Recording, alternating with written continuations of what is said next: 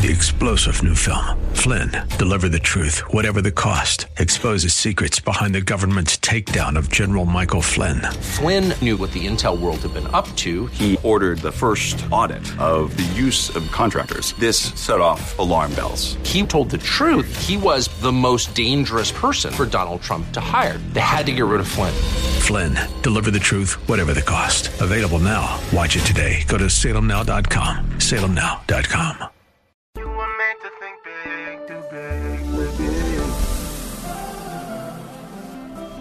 tomorrow can be bigger. Just grow, let the word overflow, a life bigger than yourself. You're created for greatness. Live a life bigger than yourself.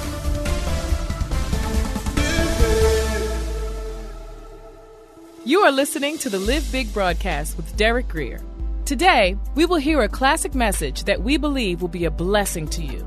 Our goal is to teach God's Word in a way that compels you to live a life that overflows and blesses others. Let's get started. We are uh, rounding out our, our five week series. Last week we stopped at Ephesians 2 and verse 5. Ephesians 2 and 5. Let, let's pick up right there. Even when we were dead. Last week we looked at the book of Genesis. We looked in the Old Testament. We discovered that in the Bible, death does not mean non-existence. What it means typically is separation. And we established that last week. But let's look at what the New Testament says about the same subject. And we're going to go to 2 Corinthians chapter 5 in verse 8. Apostle Paul here is talking about death. And he says this, we are what? Confident. So we need to allow God to assure us in this area, particularly things that relate to death before we, we, we, we visit it ourselves or before it happens to, to folks we love around us. God wants us to have a confidence even before the event occurs.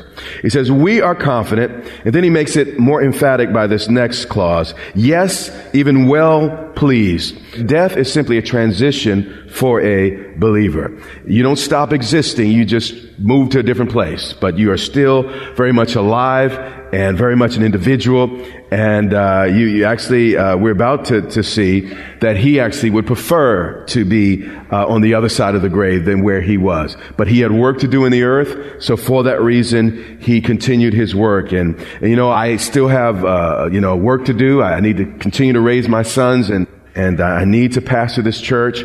But I'm not afraid to die. Um, I look forward, frankly, to to not having to brush my teeth anymore, comb my hair or, or lose any more hair. I'm looking forward to that day when there's just unfettered access. I mean, I'm in the presence of God, man, and and I, I, I, am with Him. I, am excited about. it. I just don't want to leave here before I'm done, and I don't plan to be done anytime soon. So I, I, I still have some work to do. But the Apostle Paul says says this: We are confident. Yes, well pleased, rather to be absent from the body and to be present with the who? Lord. So when we leave our bodies, we continue to exist. We just exist in the presence of the Lord in heaven. My body is simply the house in which I live. Uh, Peter calls it actually a tent.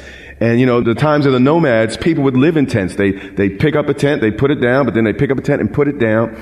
And you know, if your tent blew away, as long as you survive, you're okay. My house can burn down. As long as I get out, I'm okay. I'm not my house. But some of us think we are our house. We think this is all we are. But this is again just the house we live in. And there's coming a point where unless the Lord comes back first, we're all going to lay this down and this is going to go back to dust, but our spirit will live forever in the presence of the Almighty. James 2 and verse 26. Let's watch how James, the half brother of the Lord, deals with this by the Holy Spirit. He says, For as the body without the spirit is what? Dead. According to scripture, when the spirit leaves the body, we what? Die. But how many of you have had a body or know a, a family member who had a body in a morgue for quite a while? See, what's interesting in this passage is a body can remain in a morgue. Uh, actually, uh, th- th- there are, are, mummies that have survived, they say, thousands of years. Their bodies are largely intact. Uh, you know, in, in, South America, they didn't take out all the, the inside organs. In, in, in Egypt, I, I, think they left the brain but took everything. But I'm getting way off. The point is, the mummies survived. And what I'm saying to you is, at death, the body may still exist it's in the morgue or we have the funeral weeks later and the spirit still exists. So death could not be the non-existence of the two, but what death is, is the separation of the spirit from the body. James says, for as the body without the spirit is what? Dead. So take the spirit out, the animating presence of the body, in the body, we die. So when Adam sinned in the garden, he did not physically drop dead. But God's spirit that was inside his spirit backed up, pulled out. And at that point, he was separated from God. The Bible said, in the day you eat of the fruit, you shall what? Surely die. Absolutely, surely die. But again, he did not drop dead. But what happened? He was separated from the life of God because of his choice there. Ephesians 2 and 5. It says, even when we were, past tense, dead. If you unplug a vacuum cleaner uh, from its power source, what happens? It stops working. So when our foreparents unplugged from their spirit to spirit connection from God, they lost their power to live clean lives. So they didn't stop existing, but they became unplugged.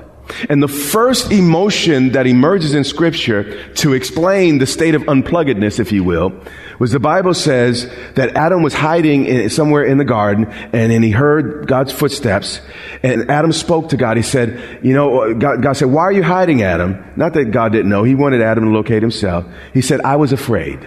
So the first emotion that came from being unplugged to God was fear. That's important to understand. That's why God tells us not to fear so many times in scripture. In fact, he says God has not given you a spirit of fear. That's the devil's job, but of power, love, and a sound mind. So as soon as he was unplugged, he became afraid. And then we know what Cain and Abel, jealousy emerged and murder emerged and, and all types of things, but all that happened because they unplugged from the Father. Then it goes on, it says, even when we were dead in trespasses.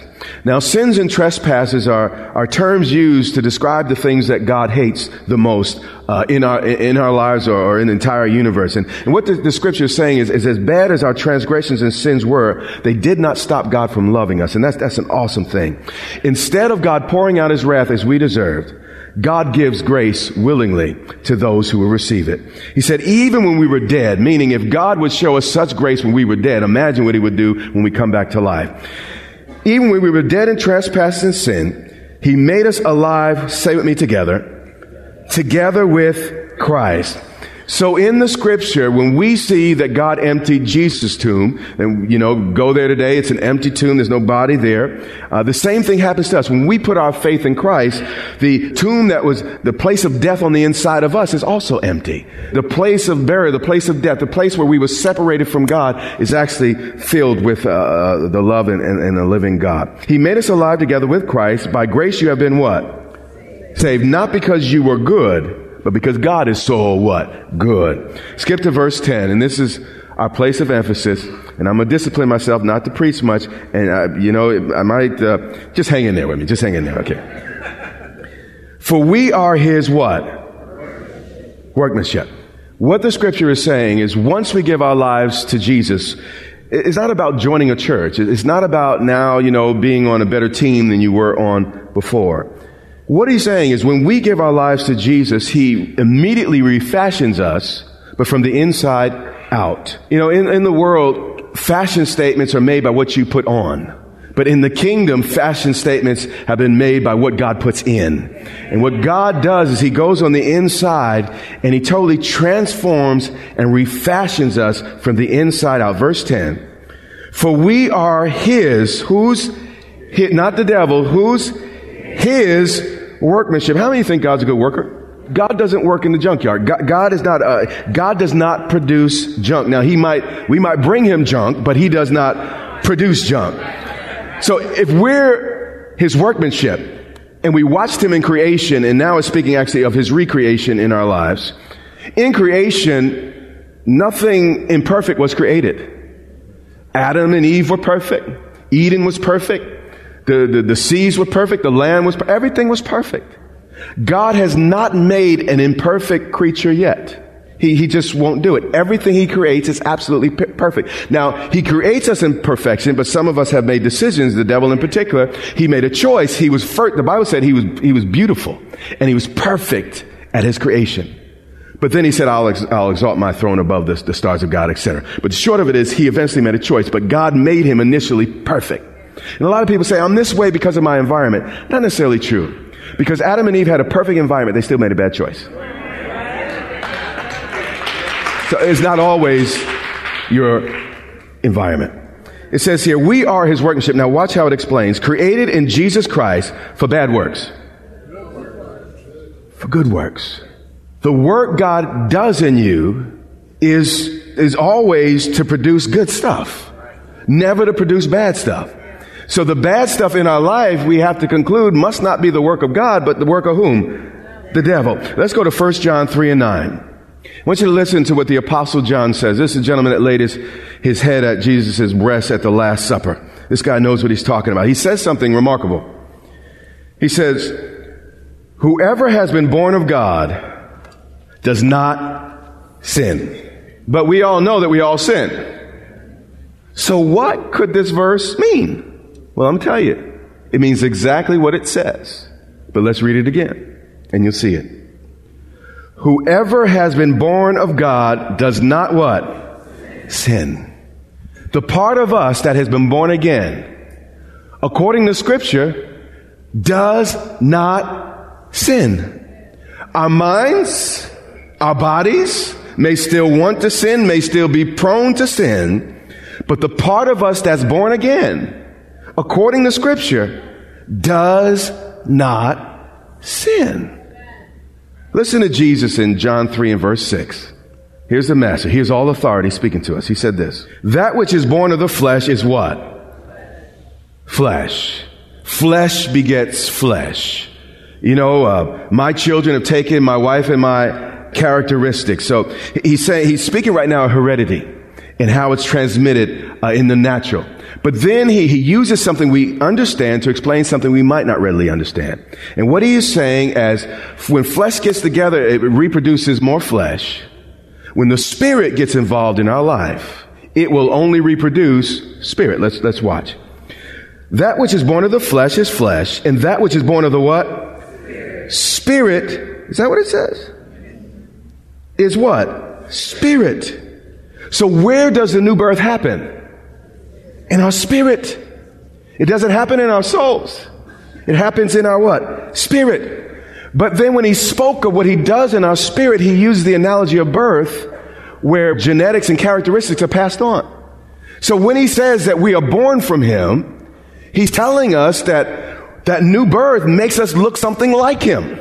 That something of the Holy Spirit has been transmitted into our spirit by virtue of the new birth. So according to scripture, I'm not God, but there's something very much like God on the inside of me. His likeness, His image. Remember the first man was created in His likeness and image? But then God recreates us after the fall to once again live in His likeness and in His what? Image. But where is that image and its likeness? In our spirits. And we're about to find out it's absolutely perfect. He says, do not marvel that I said to you, you must, did it say you should be? Now you should go to church, but you must be born again. The new birth is not optional. It's the only way to enter God's kingdom. He said that's kind of strange. Well, we do the same thing in the United States. If someone travels from another country and has a baby here, it's automatically a citizen. And the way we enter citizenship in heaven is through the new birth.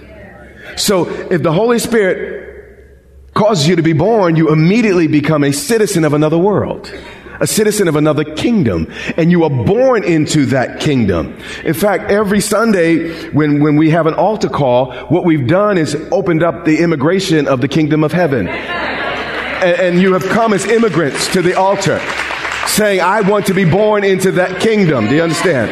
I want to be changed on the inside. He said, don't marvel that I said to you, you must be born again. Then he says something really interesting. Verse 8. He says, the wind blows where it wishes and you hear the sound of it, but can't tell where it comes from or where it what goes. What is he saying? You see the effect of the wind, but you can't see the wind itself. You, you don't see the wind blowing, but you do see the, the trees bending. You see the leaves moving. And he's saying the same thing with the new birth. You cannot see someone be born again. It's not a physical act that you can see with your eyes. But what we do do is see the effect of it. When you're truly born again, it will eventually impact your life. It will change something. It will move something. It will shift something. And there will be evidence that something happened in your life. When I first gave my life to Jesus uh, at 20 years old in college, I didn't wear Jesus t-shirts. I didn't walk around telling everybody that, that, I, that I had been saved. I wore the same slacks. I, I put on the same shirt, stayed in the same room, but all my buddies knew something's different about that boy. The proof, they, none of them saw me get born again. I didn't even see myself get born again. I experienced, but I couldn't see it. But what they could see was change. So the point I'm making here is many of us try to change our lives before we come to God. I, hear this all. Well, when I get my life together, I'll come back to church. Well, why do you need church then? It's like saying, you know, once I clean up, I'll take a shower. You come to church to get cleaned up. And, here's the deal. If you're waiting for you to get it right, you'll never come. Because you'll never get it right enough. Do you understand? The Bible said our righteousness is like filthy rags to God. And y'all know, I think I've said before what that literally means. Yes, those little things you put in a pack, you tie up little pink packs and you throw away. That's the rag it's talking about. And all of our righteousness stinks to God. So you can never get right enough to come to Him. That's why you need to just surrender, come just as you are. Don't hide, don't put on, don't act like you're better than you are. Come just as you are and let Him change you. Let Him do the impossible in your life. And he continues, Jesus is speaking. So is everyone who is born of the what? Spirit. Again, where does the new birth happen? In your spirit. And again, if there's birth, there's heredity involved. And if the Spirit is behind the birth, there's something of His likeness being placed again in, in your spirit. No one sees it happen though, but everyone's supposed to see the fruit. Let's go to Psalms 87 and verse 5. This was a prophecy that was spoken in the Old Covenant. And it says this, and of Zion it will be said, and, and, last week we talked about coming to, to Mount Zion, the, the place where spirits of just men were made perfect. And he's talking about that same mountain. We're not going to Sinai. We're going to Zion. Moses was at, the law came at, at Sinai, but we are, we worship at Mount Zion and talked about the numerous assembly of angels and we, we, that's another time, but, but let's, let's read. And of Zion it shall be said, this one and that one were born in her. This prophecy is fulfilled every Sunday at this church. Every Sunday, people are born anew. Uh, people's names are written down in God's book of life. And said, and the Most High Himself shall what? Establish her. Sometimes people think they're responding to me on a Sunday, but in reality, they're responding to the God who, who's really calling them, the God that's knocking and tugging on their hearts. And scripture goes on to say, and the Lord will record when he registers the people. There are records far more important than our church records. And again, it's, it's the Lamb's Book of Life. Is your name written in the Lamb's Book of Life? Have you been registered in Zion? Do you understand what I'm saying? He said, the Lord will record when he registers the people. This one was what? Born there. So how do we enter Zion? Birth. New birth. We have to be born again. But what did Nicodemus say? Am I supposed to go back into my mother's womb? He was in the natural. He was stuck. And then Jesus kind of got on his case, like, oh, you're supposed to be a teacher. You know, you're supposed to understand these things. Like, come on, Nicodemus, you, you, you're one of the Sanhedrin. Man, you're supposed to get this. And he got him. He said, and he had to explain the things. Uh, he explained to him uh, what the new birth was, actually in the passage that we're, we're reading here. He's not talking about going back into your mother's womb. But he is talking about something new being born on the inside of you. And that change comes from heaven. And if God is involved in it, it's perfect. If God's involved in it, it's righteous. If God's involved in it, it's absolutely just. 1 John 3 and 9. Let's go back. Still with me? Newer people, can you follow? Kind of, okay. Whoever has been born of God, watch this, does not sin. Then he explains it. For his seed remains in him. So he's saying if you can understand seeds, you can understand why you don't sin. Why? Because an apple seed can only beget an apple tree. A peach seed can only produce a peach what tree? And if you have a righteous seed on the inside of you, it can only produce righteous fruit. Do you understand? The challenge though is you're saying, well, I've sinned. What's the deal? Let's keep reading. Whoever has been born of God does not sin for his seed remains in him and he cannot, is that emphatic or not? He cannot sin. Why? Because he has been born of God. What does that mean? Because if you're born of God, you have something of your father's nature in you. God does not sin.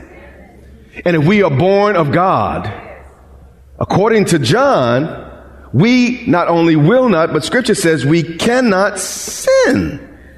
Hmm. How is this possible? It's because the part of you that sins is not your spirit. Do you understand? The problem's with your soul. The problem's with your body. Ephesians 2 and 10. We'll pick it up and, and, and dig a little deeper in this in a moment. For we are his workmanship created in Christ Jesus for what? Why? Because the seed of God is in us. You don't see cars coming out of an airplane factory. Likewise, sin will not come out of a reborn spirit. It's impossible.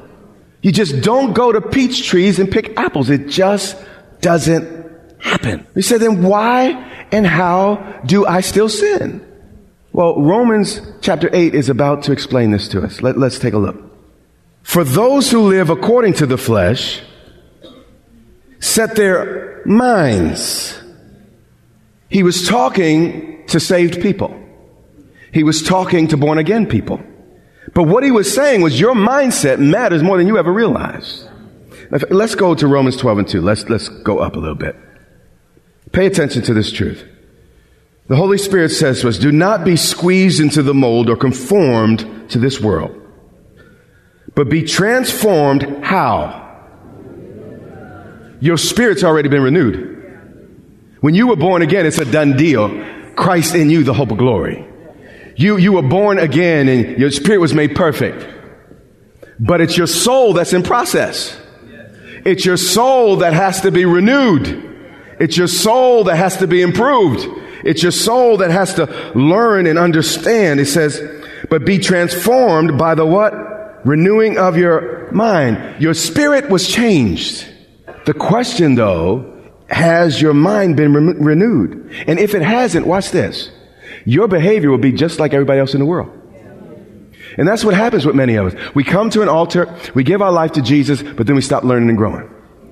We, we don't, we don't learn anything about God. We, we learn to get our shout on. We, we might learn how to tithe. We might learn how to give, but that's the extent of it. But the Bible says that if we are renewed in our mind, we can prove, literally demonstrate what is the good, acceptable, and perfect will of God.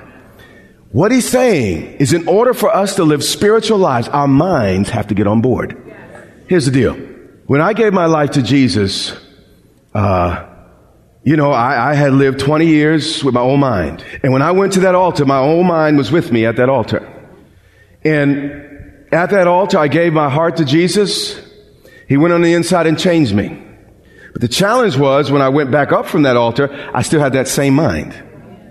My mind had not yet been renewed. I didn't know much about God. I didn't know much about His Word.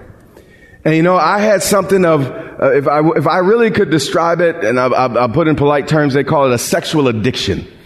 But, you know, whether it, she was tall, whether she was short, whether she was skinny, whether she was fat, whether she was, it didn't matter. L- dark, light, I love women. Wanted to touch them all. Just telling you the truth. And what you might have a struggle with, at least some of you, but most of y'all have proved this out in your own life. After I came to the altar, my soul was still doing what my soul does. It wasn't until months later, I didn't get teaching because I wasn't in that type of setting. But the Lord in His grace spoke to me. And, and, and I remember I was, I was in my bedroom and I wasn't alone. And the Lord spoke to me. He said, if you love that girl, you'll let her alone. See, in my soul and in my mind, I was like, we making love. We, we love each other, you know. It's love. But what's the difference between love and lust? Lust is unprincipled desire. Love is principled desire. If Jesus lusted after the world, he would have never died. It doesn't say God so lusted for the things of the world that he sent his only begotten son. But he looked at us in our mess and made a commitment to us in spite of us to love us, to stay with us. You hear what I'm saying? This has been a classic edition of the Live Big broadcast with Derek Grier, pastor of Grace Church in Dumfries, Virginia. We pray that you join us tomorrow as we continue this teaching. Our prayer is that this teaching from God's Word strengthens and inspires you to live a life bigger than yourself. So remember, you can access this message and much more for free at gracechurchva.org. And we also invite you to join the Grace Church family for service online by connecting on our website or on YouTube at Grace Church VA TV. That's our time for today. Until next time, remember, you have what it takes to live big.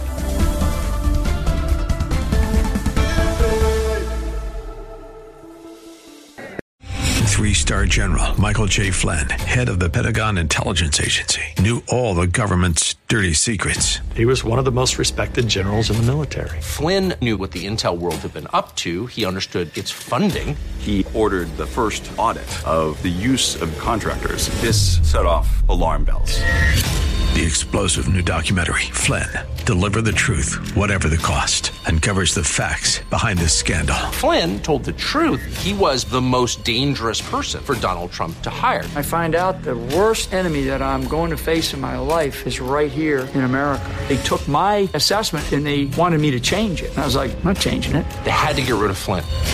With in depth interviews, archival footage, and never before seen personal records of the man behind the headlines. I just felt like I was drowning. Flynn, deliver the truth, whatever the cost. Available now. Watch it today. Go to salemnow.com. Salemnow.com.